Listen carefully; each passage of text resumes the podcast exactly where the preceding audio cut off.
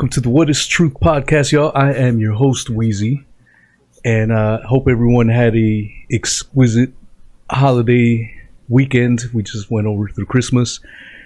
This show may be a little heavy for some, so I want to preface that beforehand, but it is the reality of the world that we live in today.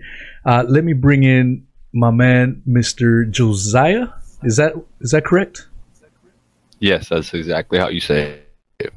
Josiah Thayer, right?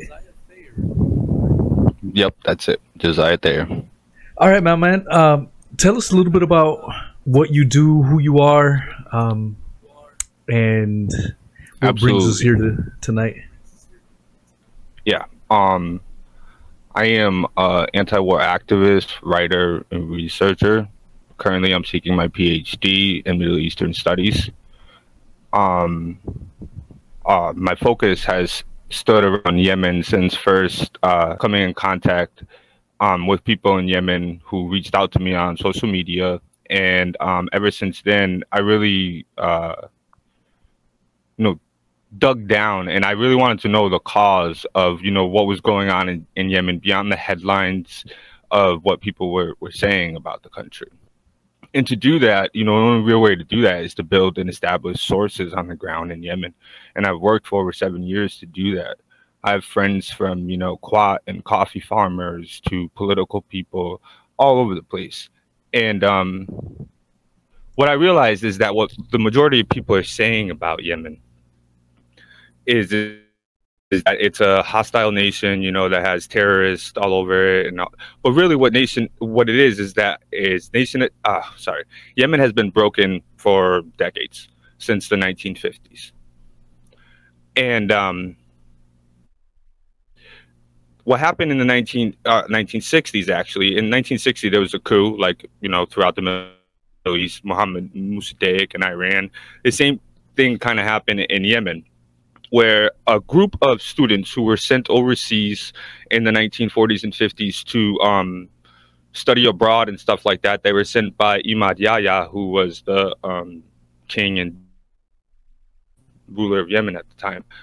And um, this group of students came back to Yemen and started to formulate with uh, other people who had studied abroad. Anyways, they they did a coup. It ended the longest reigning uh, dynasty in, in Yemen, a, di- a dynasty that had reigned for over 900 years. The Zaydi is, uh, Islam is the branch of Islam that they follow, which is similar in a way to um, the Shias of Iran, but um, they the Shias practice 12 Imam Islam, and uh, these guys practice uh, Zaydi, five Imam Islam. So why I bring that up, why I bring up the 1960s and stuff like that, is because the very same people who controlled the government in the 1960s, who were forced out, came back in um, 2014 and launched this whole conflict.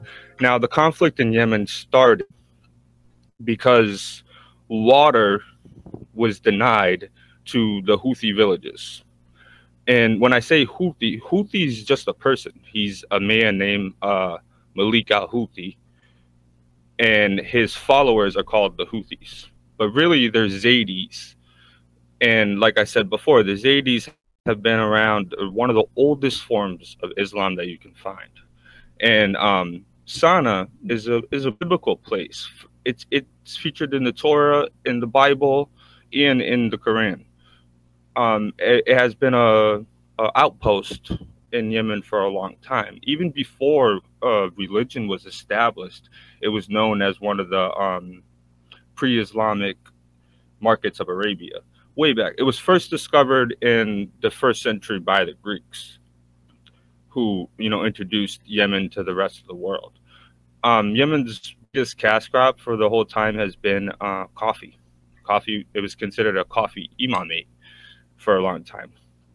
But anyways, back to the crisis that's going on there, and um, when they cut off the water supply to the Houthis, the Houthis demanded that um, that the water be be put back. And when the water wasn't put back, the Houthis moved to formulate this revitalist uh, movement that really picked up a lot of um, steam in Yemen. And just to clarify, the Houthis, before becoming this political movement, armed militia, were an unarmed group from 1990 to 2004. Um, they were just a political group in Yemen. And um, it's not to say that they're good people or that they're humanitarians in any way. Um, they're they're the cause of a lot of landmine explosions in Yemen because Yemen right now is the most mined nation since World War II, and it results in the most casualties in Yemen are coming from these landmines as people as there's a little bit of peace in the country right now and people are starting to you know roam around and live life normally. They're hitting mines especially children. And of course that's a a big a big uh, concern now the lies that i want to talk about too regarding the houthis is that there are that they're an iranian proxy which is in parts true and in parts false because Iran, I mean, Iran does supply the Houthis with weapons and uh, missiles and, and stuff like that. Um, but even the United States government, and I pulled up on an article, but the United States government admitted that the Houthis are not an Iranian proxy. Um, give you the quote Right here. Brian Hook, the U.S. Special Representative for Iran, stated that Iran does not speak for the Houthis, nor has the best interests of many people at heart. Denise Natali, the Assistant Secretary of State for Conflict and Stabilization Operations, which I didn't even know is an actual title, said uh, not all Houthis support Iran. Sorry, dogs are gonna bark because someone came in. Um, the Houthis I mean, when I when the Houthis took over Sana'a in 2016, Iran warned them and to, to pull back. And uh, you know, this was all during the Trump administration when that was going on. But recently, there was a peace negotiations that were started in April of this year, where they met in the country of Oman to discuss peace negotiations. This is when Yemen was um, at its breaking point.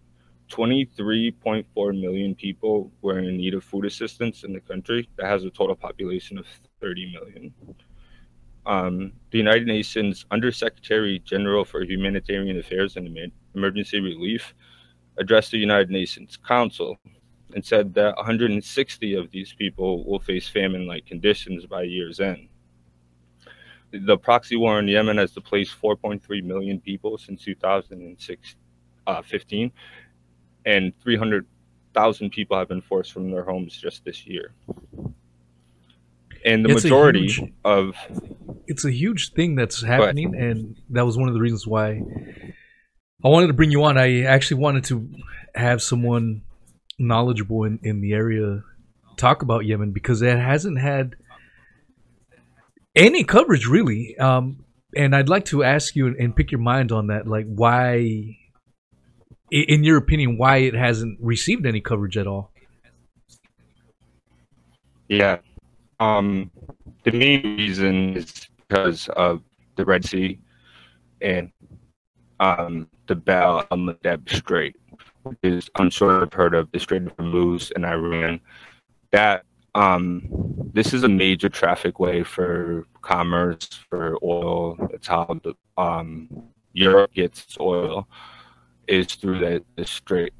And what the international community decided to do was to put all of their efforts towards this blockade of Yemen to secure the Arabian Sea, the Strait, and the Red Sea that leads to the Suez Canal. Um, instead of, you know, putting that same military effort towards defeating the Houthis, which is a group of 2,000 people you're telling me that a hundred warplanes and all the Saudi destruction that has happened cannot defeat this group of people. So that's the biggest thing is that the war in Yemen has always been an excuse to control this area. Yeah. You know what I mean? And they they can't play their hand. They can't be like they can't be like, "Oh, we want to secure it for the security of the Red Sea." But that's exactly why. The Red Sea is a replacement to the Strait of Hormuz which Iran controls. 17 million barrels of oil pass through the Strait of Hormuz every day. So it's a vital choke point that Iran can cut off at any moment. In Western world and the Gulf states don't like this. They need to control the Bab Mandeb Strait because it's you know it's so it's so vital. And the reason why this war will always be put in the in the in the back front is because Saudi Arabia, the United States, the United Arab Emirates, all the, the lobby of these people is so huge in Washington that news organizations won't talk about Yemen because they'll be fired. It's happened so many times where the Saudis will just pull strings and get people just taken off the air. It's very similar to, um, you know, when people get shut for shut out for being anti-Semitic pro-Israel, or if you if yeah. you say anything against the Israeli regime, it you automatically get deemed uh, anti-Semitic or, or a bigot. Uh, these are key words that they use. I mean, the in in my opinion, and I don't know how far you go down the rabbit hole into conspiracy land. I, I go pretty deep. Oh, I go far. Yeah, Saudi Arabia rarely gets mentioned. I mean, it seems like Israel people catch on to them pretty good, mm-hmm. but when it comes to Saudi Arabia, they fly under the damn radar. And if you look at 9/11, they're handprint was all over uh, 9/11. 19 of the 21. 19 of the 21. What about the 28 pages report that came out?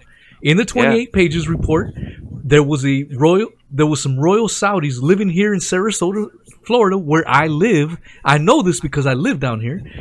Uh, these royals lived in Sarasota, um, Florida, and they were funding Muhammad Atta and his cohorts in Venice, Florida. That rarely gets attention. And a month before 9-11 these royals got on a plane took off. They were tipped off.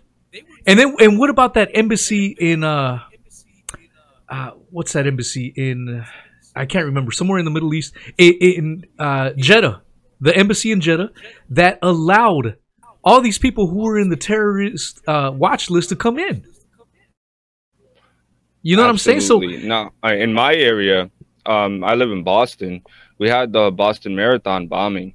Yeah. And um, what people don't know about that is that there was a Saudi national who was seen running away from the bombing. He's cut uh, from the bombing. He's caught on video and everything. He was in the hospital with burns on his body, and um, all of a sudden, a diplomat came in. He was given diplomatic immunity, and he was flown out of the country.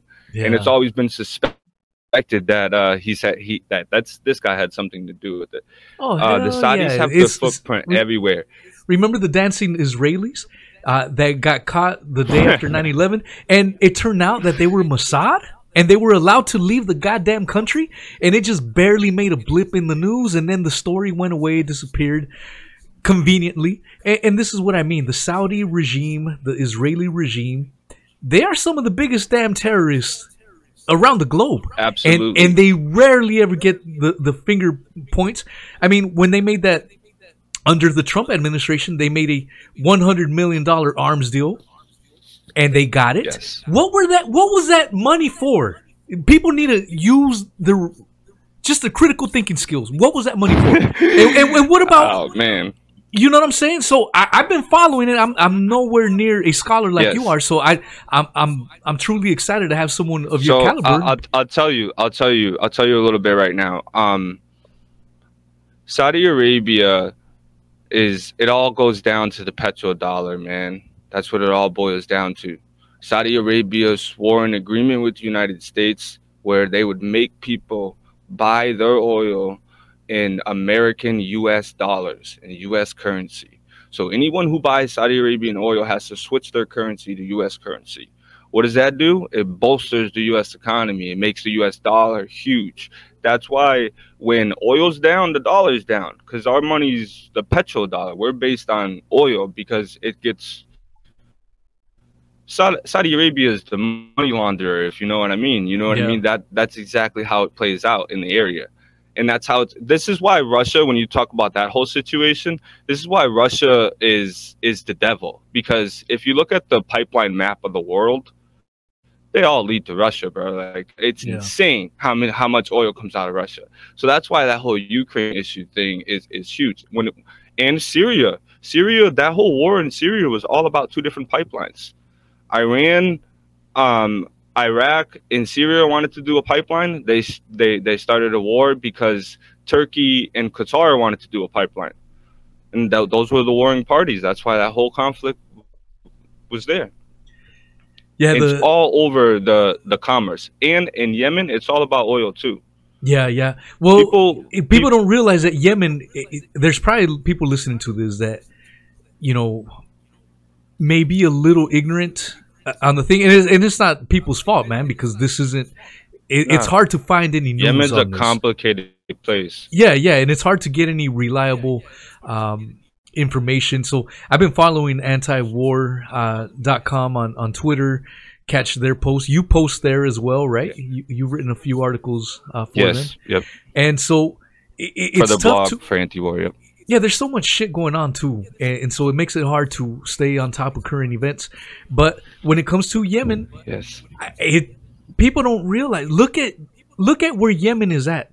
It is a piece of land just south of Saudi Arabia, hmm. and, and, and when you yeah man when you realize how much money the Saudis have and how much power they they have to influence wherever country that you know they want to they want to you know bother or, or or or get arms from or whatever and then you see the yemens just a little little patch of land to the south that is, mm-hmm. for all intents and purposes i mean they're holding their own man i i mean and for this real. doesn't get any damn coverage these guys are standing up to one of the biggest fucking bullies around the block and they're standing up and instead Absolutely. of the, the humanitarian people you know the people that claim they're about human rights around the world and, and, and you see these organizations talk about the ukrainian people how about we talk about the goddamn yemen people who haven't had Yo. power who've been starving who've been getting genocided Absolutely. we don't hear shit about that no we don't hear nothing and you know what we don't hear nothing about this cade, the blockade of Yemen. For seven years, they have blockaded the Yemen where people are starving. Now, it's against international law, the rules of war, to bomb and blockade a, a nation. Just like the Israelis have been condemned by the United Nations over and over again for bombing Gaza, because you can't besiege a place and bomb it at the same time. You can't leave. The people of Yemen have no place to go. The desert is to their north. The strict border of Oman is to the to, to the uh, east, and then to the west is the Red Sea, and there's sea to the south. They have no place to go. They're they're cordoned in there, and that's why we've seen such devastation in Yemen. They literally have no place to go. Over 67% of the airstrikes conducted in Yemen are directly targeting civilians. This is not bombing infrastructure. They're targeting civilians. It's a genocide there's a difference. This is Sharia and Sunnis. It's the Sunnis bombing the the Sharia. That's how it's playing out. And Shia areas are are the ones that are are suffering the most. You know what I mean? And another thing is is the women and children of Yemen who were just starting to get rights in that country are suffering horribly under the the new regimes that are coming in. There's no rule of law in that country right now. And who do you think is going to suffer? The people who didn't have much to begin with. Okay, and Yemen wasn't a, a, a good place. I mean, wasn't like a prosperous place before Saudi Arabia bombed it. It was 147th in the world in development before this. Saudi Arabia sent 100 airplanes to a country that doesn't have any air defenses and yeah. the international community just sat back and watched. They yeah. just watched all of this happen. Now, I have to say that recently they did um, organize uh, um, an effort from all these different nations who have been bombing Yemen, France, who have contributed to arms, the United States, Saudi Arabia, the United Arab Emirates, raised $17 billion. No, yeah, $4.3 billion in humanitarian aid raised by the and uh, it's expected to help 17 million Yemenis. This is in coordination with a ceasefire that has lasted what that lasted for six months. It lasted from um, April 2022 to October 2022. The Houthis out of peace negotiations because the Saudis were still bombing um, areas when the Houthis had refrained from launching missiles into um, Saudi Arabia. Now, listen, Saudi, the Houthis have demonstrated the capability to hit Saudi Aramco facilities, which they've already done, and disrupted oil prices. So um, they have the capability to strike out at other nations in the region, which they haven't done. So when they now, I've witnessed these tribal fighters go from wearing the traditional garb of a tribal person from the Middle East to looking like Navy SEALs people. How do you think that's happened? That's happened because Yemen has become a crock pot for arms manufacturers. All these different people are just pumping in money to Yemen. Right now, Yemen is broken into three different major powers the United Arab Emirates, Saudi Arabia, and the Northern Yemenis. And you have Sana'a, which is in the north. It's kind of closer to uh, Saudi Arabia's border. That's the um, Houthis. And then South Aden, which is a critical port right at the mouth of the Bab el-Mandeb Strait, that port is controlled by the United Arab Emirates and the southern the southern part of the, the country is controlled by them as well and coordination with saudi arabia they call themselves the gulf coalition which is a coalition of gulf states kuwait or um, oman's not participating um, and qatar is not participating in it which is which is good but um, recently um, you know the i have to say that stuff really calmed down in yemen there was a a drop in 78% of airstrikes. I mean, airstrikes fell by 78%. Um, and it kind of allowed the country to get back to normal. But as I was saying before, um, it left people vulnerable to armaments that hadn't exploded that were dropped on the country that are just like buried in the sand and then they get found and get exploded, and mines um, that were purposely placed there by Houthi rebels. So that's um, the main crux. And 377,000 people are expected to die by the end of this year in Yemen. Um, and the last death toll numbers that I received was 100,000. So it is an extreme jump in violence between 2020 and 2022, which led to the peace talks. Um, and for years, we had uh, Mansour al Hadi in, in power in Yemen He was the puppet president. He didn't live in Yemen. He lived in a hotel in Saudi Arabia, which was the joke that him and all his government had not the keys to Yemen, but the keys to the hotel in Saudi and um, he he it, the international community started to realize that he didn't have any power in Yemen. That it was the Houthis that have all the power in Yemen, or uh, they call themselves Ansar Allah and um, they also call themselves just the Sana'a government. Um, they had all the power. So then in the in earlier this year, in the beginning of this year, the, uh, he was Mansour Hadi was called um, to the palace in Riyadh, and three-hour discussions were held. And what came out of that palace was what they call a presidential council. It's ten different leaders of Yemen right now that are all um, vying for different parts of Yemen and uh, different areas like the southern secessionists and and it, it's really has turned into a shit show. Meanwhile, you, the Houthis are represented in this uh, ten part panel, but they recently pulled out of it because uh, the, you know the, the Saudis won't stop with the blockade. That's the main thing that the Yemenis want is the blockade lifted, and also um, the civil servants of Yemen. Much like Egypt, the civil servants are the backbone of the economy. They're the people who build the roads, the schools, the teachers, the you know the same any employee force of of a community. These people have been working in Yemen for seven years without pay. The government isn't paying them. So of course they're going to resort to extremism it's breeding extremism. You think this man is going to sit there with his four children and let them be hungry? Or is he going to pick up a Kalashnikov and go fight? Of course he's going to go fight. And it's like they they blame these communities when they're the creators of the extremism. And make no mistake, Houthis' slogan is "Death to Israel, Death to America." They're they're not uh, they're not trying to be our friends, if you will. You know what I mean? They they realize that they are the causes of the destruction in their country. Yeah. Oh, that's what I appreciate about you, man. You don't you don't sugarcoat. You're not sugarcoating the situation. You're just giving us the the straight dope, if you will.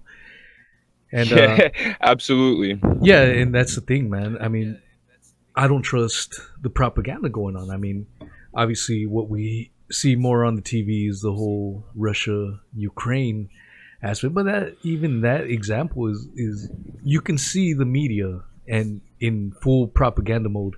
I think it was yesterday, maybe it was today. I can't remember, uh, but there was an article saying that uh, Vladimir Putin is only alive because of Western medicine. You know, he's he's dying of cancer, but he's alive. I mean, and you read the comments, and even the comments like, "Holy shit! I didn't think propaganda existed in 2022, but here we are." So even regular normies weren't buying, you know, just the shit propaganda that that the West was putting out, and so that's why I wanted to pick your mind on on why exactly uh, I, I, have my ideas, you know, my own thoughts on why Yemen isn't getting the coverage it's getting, but in it all goes back to the power that that Saudi Arabia has. I mean, when they killed Jamal Khashoggi, it, yes. it was murder in cold blood. The whole world saw it, and it was just a slap that on the wrist. Creepy, bro. It was just a slap on the goddamn wrist. You know yeah. what I'm saying? Everyone knew who Absolutely. did it, and, and and to me, you know, there was a when was it? A couple of years ago, there was a Pensacola shooter out here in Florida. Dude was from Saudi Arabia. He opened fire in the campus, oh killed God. some people. He was about to, he he got let uh, to leave. He was able to leave the goddamn country. He just opened fire in the campus and got to leave the country. And it, it's always just crazy how these motherfuckers yeah. can do whatever so, the hell they want and suffer no repercussions. And, and so I want to pick your mind. Why, why, why can why does Saudi Arabia get to get away with anything they want? In your opinion? Yeah, I also want to address what you said before about why doesn't Yemen get coverage. And to be blunt, it's because their skin is brown, and they don't have blonde hair and blue, eye, blue eyes like the people in in Ukraine. That's the same thing about uh, Somalia, about Nigeria, yeah. about um, Libya. That bro, that's just the the God's honest truth. They they will not. It doesn't carry it. I got into an argument with one of my good friends about this, who had said that you know Yemen doesn't get that coverage because it's not ge- geopolitically important. Um, I cannot think of a more geopolitically important place in the world than than the Arabian Peninsula yeah. where all the saudi oil and all that stuff comes from. Um and oh man i forgot your other question. What, what was the second question? Why saudi arabia gets a uh, basically oh. a pass a free pass to do as they wish uh, the world over. Right. Right. Um l- little people don't know this but um when jack dorsey left twitter saudi arabia owned more shares of twitter than jack dorsey did and it was a signal of uh, J- Jack Dorsey. He gets a lot of blame, but dude's a cyber a cypherpunk, and uh, you know lived his life by you know privacy and de- encryption and all that shit. And um, so Saudi, a prince in Saudi Arabia actually owned um, more shares in Twitter than he did. That's why the topic of Yemen is censored on in um, on Twitter, and um, the same thing, like I said before, when it comes to media and the lobby. Now, most people, the media gets most of their funding from Congress, and then Congress gets most of their backdoor funding from lobbyists, like the lobbyists from Saudi Arabia and the lobbyists from the United Arab Emirates. They simply control who says what. I tried for years for years screamed from the rooftops to get this information into the public anybody. I sent articles to all the different news organizations from Democracy Now to all the ones who you think would would pick it up and start covering it, and nobody focused on it.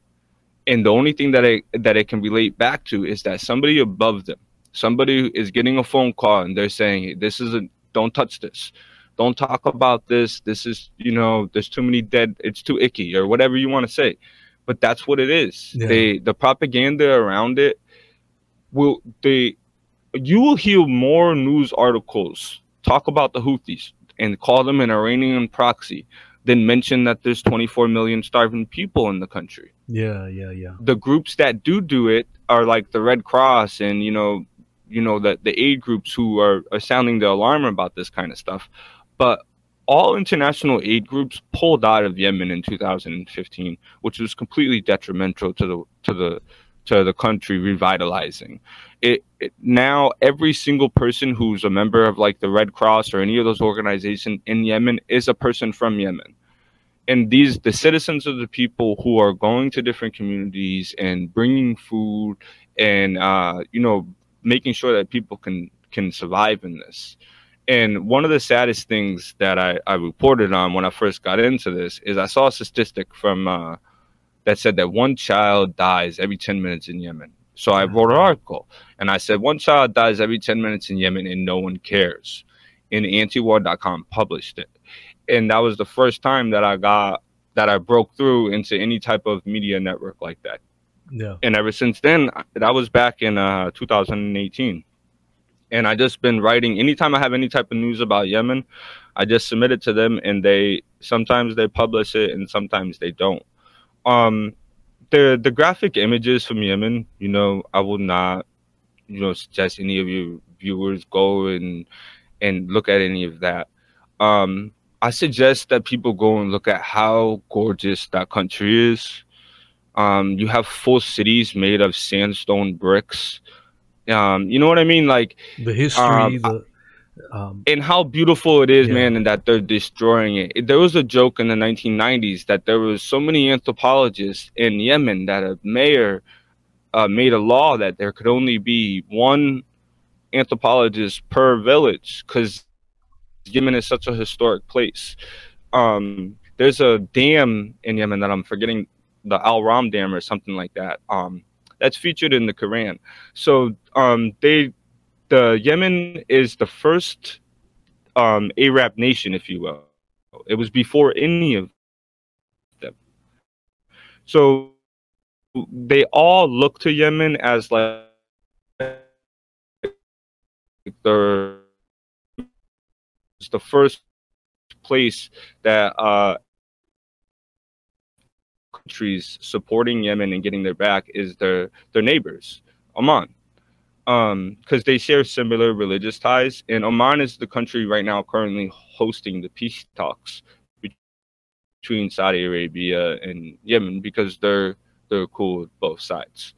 But to explain a little bit about how the saudis think do you they they plan to build a 590 mile canal from Yemen, I mean, from Saudi Arabia through Yemen to connect to the Arabian Sea to completely bypass Yemen because that's the main crux of it. They don't care what happens to Yemen, they want the Yemen port. If you look at Saudi Arabia on a map, has oil, but it's really hard to get it all out of Saudi Arabia. That's why Saudi Arabia's interest is not in northern Yemen, it's in southern Yemen, in the all so then they can distribute their the oil at will without any and when I talk about building a canal, I mean money was paid, construction plans drawn up, and this isn't the first time. They they threatened Qatar, the people who just hosted the, the World Cup. They threatened to build a uh, canal that would cut Qatar off and make it an island because Qatar wasn't complying with what they were what they wanted them to do.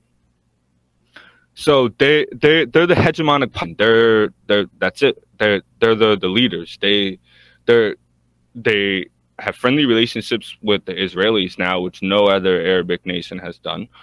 Um, with direct flights back and forth to Israel in and Saudi Arabia. And Israel ha- plays a huge part in uh, the disruption in Saudi Arabia. Many people are familiar with uh, the Muslim Brotherhood, also known as the Al Islah Party. Um, basically, they're the ones who were behind the revolution in Egypt to overthrow uh, Mubarak. So um, they're a Muslim brother. They were actually formulated in the 1990s in Saudi Arabia. Go figure. um, they're a group that goes around and they really they they're Sunni Islam and what Saudi Arabia does and what they control is they control the extremism, if you will, Wahhabism. Okay, that's what they preach and that's what they teach. When the United States invaded Iraq and Afghanistan, what we found behind Taliban uh, camps were books and teachings from Wahhabism. Wahhabism is an extreme form of Islam, of um, you know, death to all infidels, that kind of thing. That's how they they they preach all that shit, and they're dangerous. That's the main religion in in Saudi Arabia, right? That absolutely. That's what makes them wear that uh, you know, like the red and white.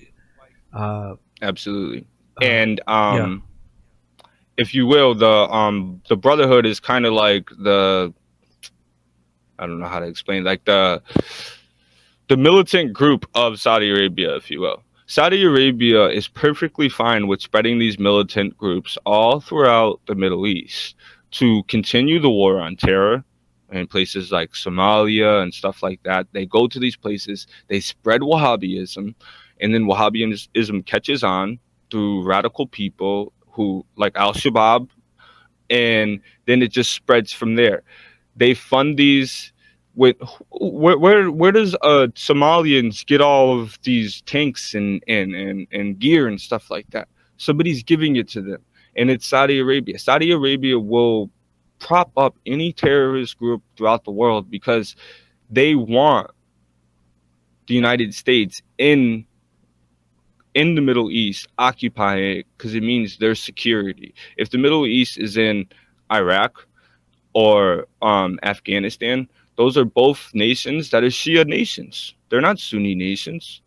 So it's good to have somebody controlling those nations that is on your side if you're a Sunni monarchy, which they are. Saudi Arabia is the last absolute monarchy in the world. They're the they're the last one. There's forms of government that have came out that aren't monarchies anymore. You know, like Spain and and um, England. They're, they're not absolute monarchies anymore. But Saudi Arabia is the last absolute monarchy in the world. And then you have uh, MBS, the guy who ordered the murder of Khashoggi, which um, I wrote an article about that because that was done by who they call the Tiger Squad it's a group of assassins that that has assassinated over 30 people in in the country of Saudi Arabia, people who have challenged MBS's power or said anything critical about him. And this was their first uh, mission outside of the country. They completely took over the embassy. They posed as staff in the embassy. So when Khashoggi went there, he he was completely set up. He, he didn't have a chance in the world. Yeah. Um, it's it that is uh and when the United States went to Saudi Arabia and they asked questions about Khashoggi, Saudi Arabia brought up that a journalist had a Palestinian journalist had just been murdered by uh, an Israeli sniper. Hmm. Um, so they they just like they say like what about this when Saudi Arabia does nothing for Palestine, but they're they're really quick to to use it as an excuse. Yeah, yeah, just recover. Yeah, I remember after the Jamal Khashoggi, there was like, I think the G20 summit, mm-hmm. and Macron and MBS were talking, and it was caught on a hot mic. They didn't realize that the mics were on, and it, it was Macron kind of like, dude, why'd you fuck this up? You know, like it's and not like oh man, how dare you kill Jamal Khashoggi? You know, ba- bad guy. You know, it was like, damn, dude, you. It was sloppy. You know, for real. Like, like you're clean up after yourself. Th- that's what that's what the anger was. It wasn't the fact that he just killed a, a prominent journalist. Mm-hmm. You know what I'm saying? Yeah. And, and again, And you know, and, like- Jamarcus So- Shoji was working for the Washington Post at the time. Oh my and, and Jeff yeah. Bezos didn't say a goddamn thing. Oh no, of course not. And instead the there was a Netflix um, documentary on the whole So- Shoji, and they took it down off of Netflix uh, because Saudi Arabia wanted it off. You know what I'm saying? And, and this is why I had asked you, like, how the hell did they get to this point where whatever they want, they get? I you have to go down the rabbit hole of the petrodollar, and it, it will all make sense. We're talking about trillions and trillions of dollars monthly that get traded into U.S. currency. They fuel our economy, so they can easily, easily with the flip of a switch, bring gas prices to ten dollars in America, like that, easily. That's that's the power Yeah. that they hold over everybody. That's why you had the push under the Trump administrations and other administrations to, you know, do the shale in North Dakota and get away from um, this the dependence on Saudi oil. But if anything, it has because of the whole Russia thing, it, it picked up. You know what I mean? Well, I remember And a couple of months ago there was a there was some talk about how the Saudis were going directly to Putin and negotiating some kind of oil deal with him, and Biden had to like be begging him, no, no, please don't, you know, like. And I'm like, man, these motherfuckers have everyone by the balls, and they can literally do whatever the hell they want. Same thing with Israel. Israel's the same thing, and and it's just, it, it seems like Yeah. it's so And clear that, like that that Israel and the Israel- Saudis uh, are go hand in hand, but it seems like very few people, like the majority of people, don't see that relationship. Absolutely. And um I don't know if you know of like the War of 1967 which established Israel. Well that when when Egypt was in Yemen at the time when when um Israel decided to to invade Egypt and that's how Israel like through militarily that's how it became a state it formed its its own its own government right and but what people don't know is that the war was actually started because uh, Nasser in Egypt used chemical weapons on the Houthis, on the Zaidi Islam people in the Northern Highlands. He used chemical weapons on them and killed a bunch of them. This scared the Israelis who cited it in their invasion that they were scared that the Egyptians were going to use chemical weapons against them. And this is all the way back in 1967. So the connection between Israel's hegemony in the area, which Israel is just there because an ally like Israel in that region. Without Israel, we would have no solid solid ally, ally in, in the region. And I, we could we could do a whole other show about the United States and Israel, and I'm willing to do that because Hell yeah, dude, I um, would love I have that. a lot of passion about that, bro. Yeah, man. No, I Um, yeah, I the Palestinians are in my heart, and they always will be. Yeah, for sure, man. And that's a topic that I love to get into because it's made in such a way where any criticism, it's it's the same thing with LGBTQ crap. Uh, any legitimate criticisms, you are automatically labeled a, a bigot. You know, I was having a discussion with someone on just saying that having the thought of a million different genders is just a silly belief, and I was called a bigot for that. I'm like, what? you can't even you can't even criticize this? You you know and it's the same thing with the israeli stuff. Like i i don't care what people believe in. I don't care where they come from. I don't care what color their skin is. But if you Right. ascribe to shit ass beliefs i'm gonna call it out. I don't care if you call me a goddamn bigot. This whole zionist movement is an ideology. How come we can criticize conservative ideology and, and we're not a bigot? We can criticize liberal ideology and we're not a bigot but we criticize the zionist ideology you are automatically an anti-semite you need to be canceled and that's a fucking weapon that's played on purpose to avoid any serious discourse regarding the atrocities committed by these motherfuckers on a daily basis that goes under the radar because the media refuses to cover it because they don't want to get Kanye'd. Exactly. It's, it's the you just spoke the damn truth right there. That's exactly how it plays out. Israel, oh man. Yeah, we could get into another show, man. We can focus All on Yemen, but so yeah, dude, I, I would love to do that because we need to. Bombs need to be dropped on Israel, and Yeah, and I wanted to like today we're this- dropping them on Saudi quick. Arabia. People needed to wake up, man, because I do hear more people talking about Israel's injustices. They're more awake to that, if you will. Uh, but I don't hear too many damn people talking about Saudi Arabia, which in my mind, I put Saudi, the Saudis, and Israel uh, on the same level playing field, man, because they can get away with anything they goddamn want. And, and there are many examples, man. I'm always bringing up 9 11 when it comes to those two countries, but you can. There's so many incidents Right. uh, and to, to the we present can day. break into the whole the whole formation of Saudi Arabia. Saudi Arabia, the Sauds were just a, group, uh, a militia group that were contacted by the British in the 1900s, and um, the British led all the funding to formulate this kingdom. The it was even a British guy who came up with the name, the Kingdom of Saudi Arabia they're completely formulated by the British and still get the majority of their funding from the British today. Another thing that the British is involved in this in, in the Middle East is is um the oil. People don't know that they have a 50-50 partnership with Iran. They're always talking about Iran, that Iran's this big British petroleum. The BP oil gets their oil from Iran. So they have a, a deal with them that's been there since the 1940s. So anytime you hear them criticizing Iran or, you know, m- oh shit, my bad. Yo, I gotta go grab my charger real quick. Oh, you're good, man. There you go, UK followers. We're gonna we're gonna bring in the UK to the mix. You guys are dirty ass too. JK LOL.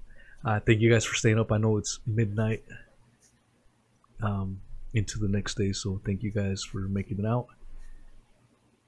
Uh, I hope you guys are learning something, but these types of truth bombs need to be dropped and uh, if no one talks about it, they will never get dropped. So we're just tr- trying to do our part in uh, dropping them with my man Josiah. Just needs to get his charger real quick.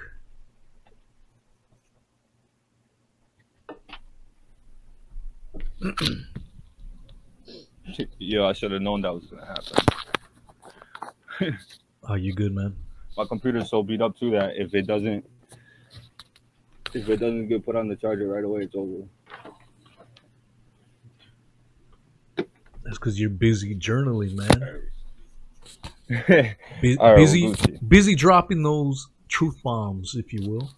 Uh, Yeah, dude. Uh, no, I was just saying when Alright. you were gone that you know a lot of the people that follow me are from the UK. So for you to bring in the UK's participation or their role in this mix is going to be definitely, you know, it's gonna Yeah. Um, well, the UK has always been interested in Yemen. They started occupying the port city of Aden in the 1800s, and they didn't leave until 1967. Uh, Yemen was used as a launch pad for World War One. The French occupied Djibouti. Um, the Italians were in Eritrea, and you know that kind of set the stage for World War One. After World War One, Yemen came out as an independent nation because it was once a, a sultanate of the Ottoman Empire, and so they they have their handprint. the The British are the people who oppressed Yemen since 1967. They um they squashed rebellions and they tried to do colonial rule. There's a famous picture of the Queen of England in um Yemen with a whip in her hand. God damn. So, yeah, there's they they have their handprints all over uh, that area. It's very important to them. What was important at the time to the British was the spice trade. Obviously, that's what um they set up the port of Aden to be a midway port, midway point between Asia and England.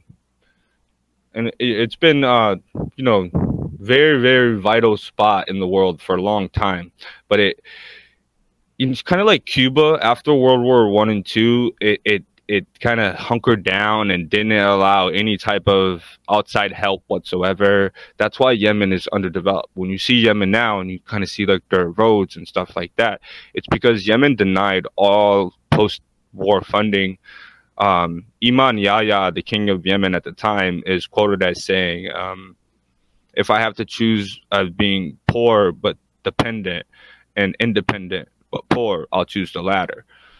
So that's mm-hmm. that's the choice that he made for Yemen, and that's why you know today Yemen is still trying to come back.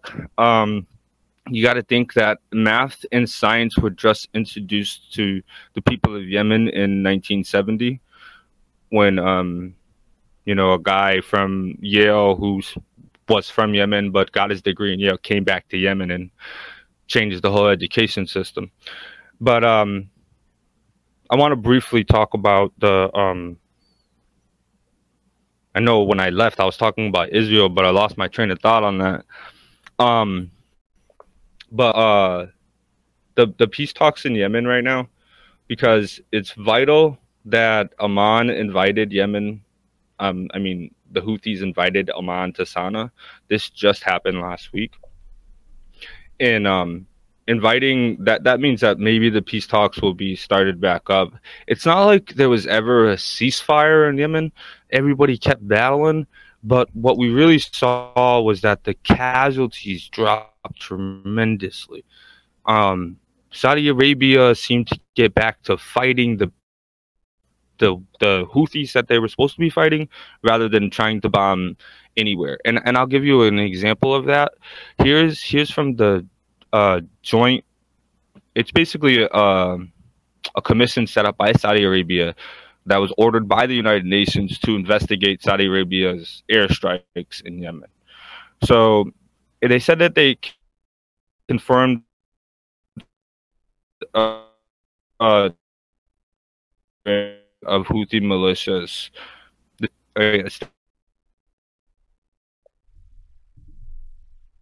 Oh. Did I lose you?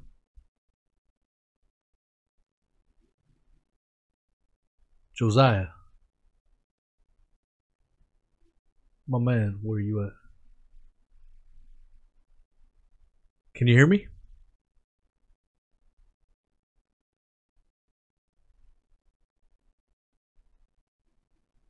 Hey Josiah, if you can hear me, uh, it's saying on my end that you need to refresh and rejoin the studio because I can't hear you. You kind of went away. As we wait for Mr. Josiah, I want to give a shout out to Miss T, Marion G of G's, Secret Squirrel for you guys making it out, and everyone else that is a silent but deadly listener. Thank you guys for making it out, especially if you're in the UK. I know I realize it's completely late. So much love to y'all. What's up, Josiah? Can you Yo, hear me? I'm back. There you go, man. Yeah, I can hear you. Yeah, there you go. What's up, man? I hear you too. Last time you can hear me. Yeah, you're. I was crying connection? out for you. No. What's that? It's horrible. I know. Yeah, it, you just sound robotic, man. You sound like a goddamn tranny, but a transformer, not not that other kind. I'm so sorry, man. I live in the mountains, dude. I don't know what to say. Nah, you're good, bro. No, I mean, get back to reading this little thing right here. No, man. If if you want to finish that last thought, um, yeah, let's do it, and then we'll. Yeah, I definitely want to do shit. Not one more other show. We'll do several other shows, man. We'll focus on uh, Israel next time around, and then we'll we'll focus on on other stuff for sure. Yeah, I promise to have a better microphone. yeah, no, it's. I, I think it's just your connection because it sounds robotic. The thing is, my if you are listening to this on podcast format, it's going to sound crisp. Um, with the calling that you're doing, it's going to record from your natively from your at where you're at, so it's going to sound just fine on my end uh, once I edit it. Uh, but right now, live, it sounds robotic. but it works out, man. You know, one time, um, I don't know if you ever heard about her. Her name was uh, Reality Winner. You ever heard of her? Reality what? Reality Winner. that that was her real name. um, but anyways, uh, she was yes, she was um she was caught sneaking documents out of an NSA facility. She was convicted. Um, and I was doing a show. Um, and I used to do a podcast with um her mom and two other journalists, and, and then the show got it was all echoey. I fucked it all up, bro. so I know exactly what you're talking about with podcast. Yeah, now like right now it's it's sounding roboticy, but once I edit this later on, it's gonna sound crisp. So so don't worry about it. And it could be the the time of time of day, so maybe we'll have to do it a little bit earlier next time around, and it might be sometimes for whatever yeah, reason absolutely. later on at night the internet connections go a little wonky. Uh, it's popping. Yeah, because you're in New York, right? yeah. Well, actually, I'm in Boston. You where? Boston. Oh, Boston. I thought you said you got embalmed. I was like, what the fuck is going oh, on? Oh shit! I'm like, That's crazy. Hold up, give me. Wait a minute. Yeah, man. No, and I, am sure it's cold as hell over there, man. Any riots it's going freezing. on over there? No, Did no, you hear no about that shit in New York and Buffalo, where yeah, they started looting playing, the bro. fuck out of businesses? Give me that heater. oh man, the world's trying to be place. cold around here. Yeah. It is. My man, yeah, li- I'm definitely cool with just uh ending it there, bro. Yeah, yeah, we'll sure. we'll do it again so it sounds better because it's sounding you're coming in and out right now. So we'll have to do another one where it sounds a little more crisp. Uh, otherwise, we could just pre-record it and, like I said, once I edit it, it sounds it sounds uh, crisp, yeah, crystal clear. We'll do we'll do all those options. Hell yeah! Uh, tell people where they can find you, my man. Thanks for having me on. Yeah, for sure. All right, so you can find me on Twitter at the people D A P E A P L E, the people like peace. Um, and my website at WeTheCoalition.org. Yeah, I put several links. Uh, I think that you gave me on the DMs. I put them in the yeah, in and the there's also the Hive, the Hive uh, blog. Yeah, so check the Which, description, uh, y'all. We'll talk about. Hell yeah. Talk about what, my man? All right. Oh, we're gonna talk, talk about Hive, man. I was talking to you a little bit about it, but I think it's a platform that people will really love if they just wrap their heads around it. What's the Hive about? What's the what's the deal there? Hive, the Hive is a social media. It's a social media platform where you're paid in crypto for your content. So you you post your content like this this podcast that we're doing right now, like yeah. Reddit. People upload it the, the more upvotes you get, the more money it earns. Everyone has it's it's a real currency that's traded on on on cryptocurrency. If you look it up, it's called uh, the Hive currency, and there's also a Hive backed dollar, um, which is stable coin that stays at a dollar. So like if, if you're into crypto and shit like that, um, it's a great platform just for anybody who who if you want to do a blog. Basically, we're Web 3.0. We're off. Nobody, you can't be censored on here. You can publish anything you want um uh, Twitter and all that shit's made on Web 2.0. We're we're Web 3.0. They can't touch us. Advertisers can't track you. It's it's a platform that that we built for people who who want to uh, be secure on the internet and not like give a cut to YouTube or whatever the fuck every time yeah, they do man. something. Fuck, fuck big tech, dude. I got I got banned off of YouTube and yeah, I don't, I don't, re- I don't do much. Oh yeah, uh, Twitter anymore, says man. that I am, that. uh, that I'm 71 percent a disruptive person, and that you should use caution when engaging me. That's what Twitter's report says about me. Yeah, yeah. I try to, I try to keep a low profile on Twitter, man. I don't, I don't trust any of these guys. I know a lot of people uh, looking at Elon as a new savior and messiah, man. I'm like, I don't trust that motherfucker, especially when he wants to no, put no, brain no, chips in everyone. People forget that part. And, and when this guy is wanting to put yeah. brain chips, and then not only that, if, if you're gonna claim to be a free speech absolutist, and then you ban people that criticize you or, or shit that hurts your feelings, and, and, and I know people that that are on the right wing of uh, things were like, oh hell yeah, I'm glad they banned them so they could taste a little bit of what we had to suffer. I don't, I'm not cool with that. I don't care. I, am not cool with that. Nah. If you're cool with free speech, you have to be cool with criticism. You have to be open with everything, man. You can't be selective about this shit. That's not what free speech is about. Absolutely. At the end of the day. Yeah, I mean that that that counteraction that comes back at you that you don't like is is is free speech. That's man, we wouldn't have anything if we didn't have that. You know, that's how this country was debated and founded. You know, like exactly, I don't understand man. it when people get into that debate.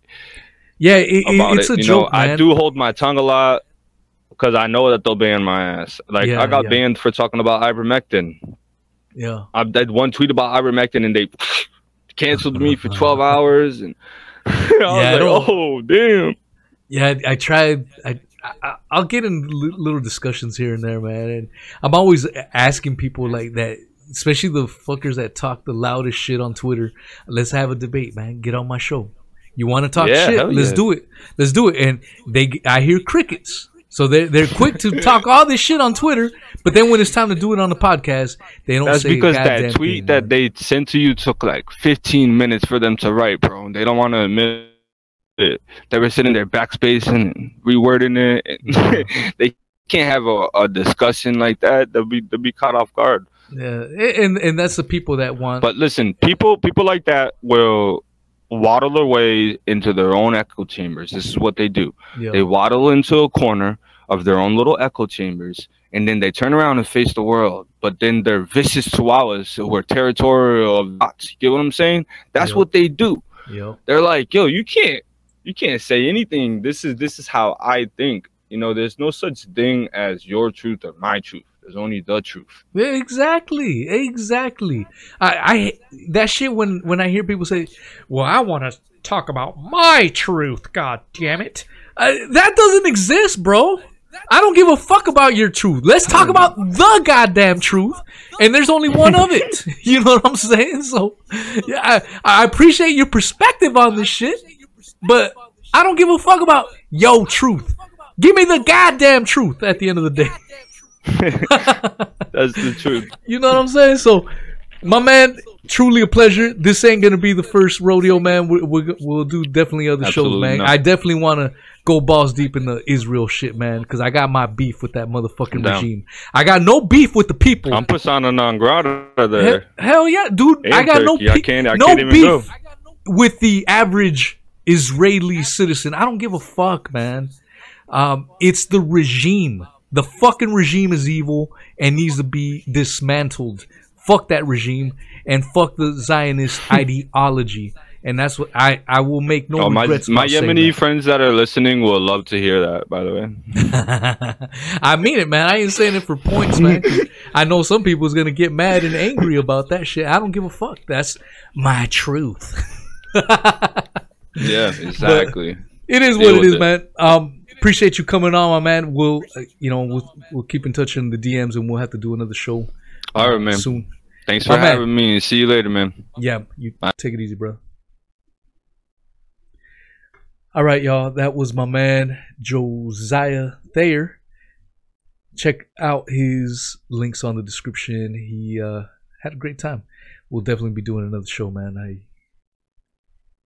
really, really enjoyed him and uh, want to give a shout out to everyone in the UK that is still up, still enjoying the show. Uh, much love to you guys. Thank you guys for staying out. Um, and as far as this weekend, I don't know. Just tune in. We may do a show. We may not. It's the end of the year. Hope everyone got their presents and everything that they asked for. And uh, all right, y'all. Hugs and kisses.